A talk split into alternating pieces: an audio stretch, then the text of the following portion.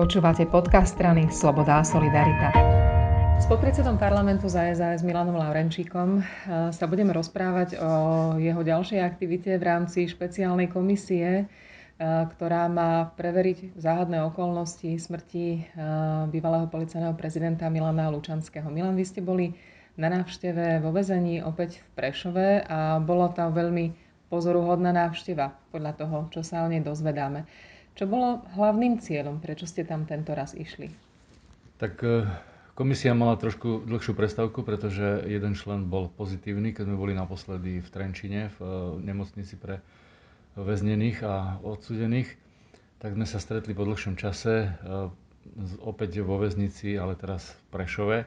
Tak hlavným takým cieľom bolo na mieste čínu, ako sa hovorí, zistiť okolnosti, pri ktorých vlastne došlo tej tragickej udalosti a aj tej udalosti, ktorá bola dva týždne predtým, ako sa táto tragická udalosť stala, takže mali sme možnosť sa rozprávať s príslušníkmi z OVS, ktorí priamo vtedy vykonávali službu, ktorí boli pri tom prípade, pri tom oživovaní generála Lučanského, keď ho našli priamo v cele a mali sme možnosť vlastne vidieť aj všetky tie priestory, kde sa generál Lučanský pohyboval.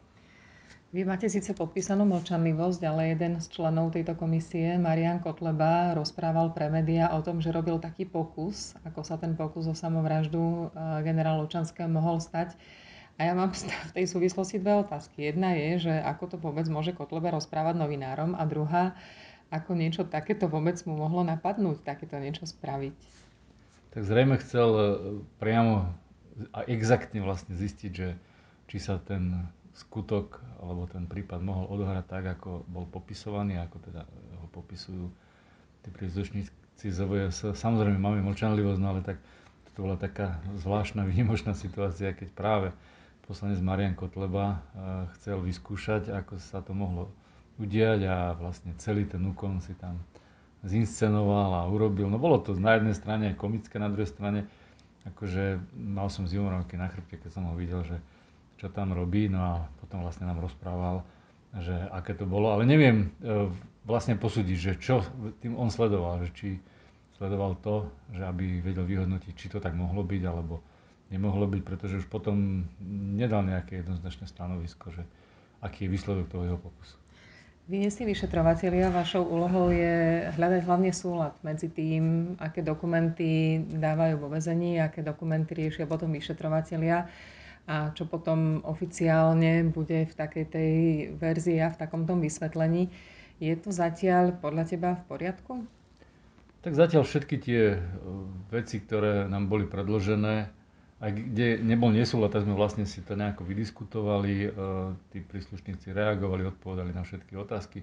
Teraz sme na tie moje, ktoré som im ja e, položil, kde som mal nejaké pochybnosti.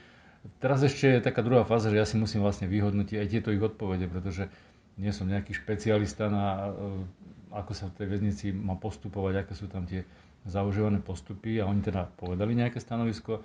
Ja si to musím si inde externe dať overiť, že či to, čo hovorili, tak ozaj môže byť. Ak to tak môže byť, tak potom tam je všetko v poriadku, ale nedostali sme sa vlastne e, k tomu, čo som si ja myslel, že bude hlavným takým, e, hlavným, hlavným tým účelom tej návštevy, že nám opäť prehrajú tie záznamy a my si priamo na mieste budeme môcť s tými ľuďmi povedať, že čo si tam robil vtedy, vtedy, pretože uh, vyšetrovali alebo vypočúvali sme nejakých 7 ľudí a po 8 hodinách toho maratónu sme vlastne už museli odísť a ja teda osobne si myslím, že mali by sme tam ísť ešte raz, ostatní členovia nie sú až tak presvedčení o tom, že tam, že si to môžeme pozrieť aj niekde inde, ale nesplní to ten účel.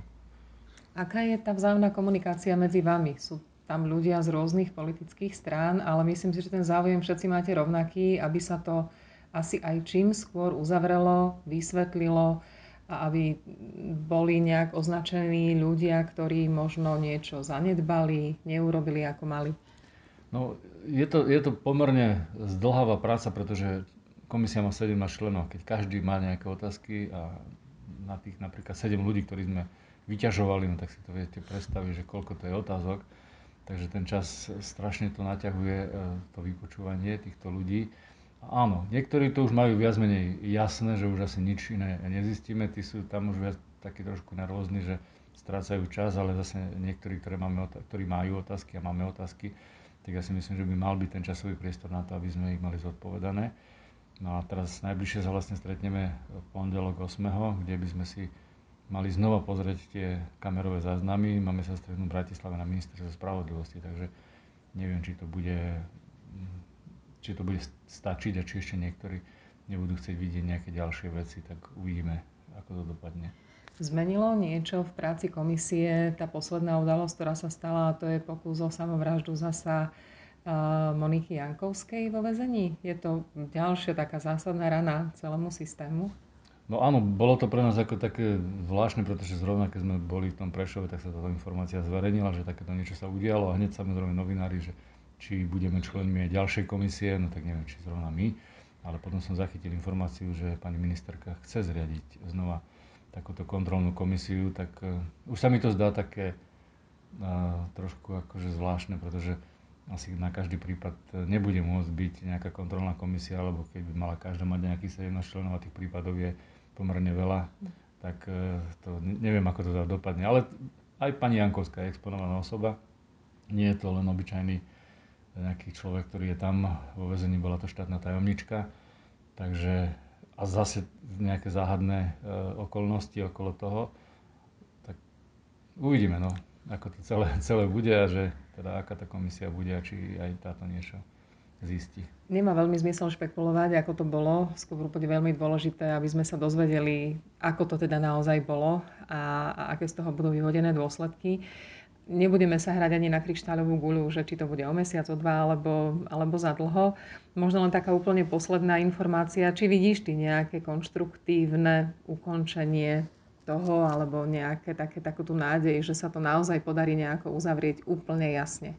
Ja si myslím, že tá naša komisia to určite uzavrie, že tam už není veľa toho, čo môžeme my vidieť, pretože my nemôžeme nahliadať do zdravotnej dokumentácie, čo je teda, myslím si, že podstatné, aby sme vedeli dať nejaký rezultát, ale keď, keď toto nemáme umožnené, tak my musíme vychádzať len z tých vecí, ktoré máme, a to sú vlastne príslušníci z OVS, ktorých môžeme vyťažovať a zisťovať, či ich postupy boli také, aké mali byť.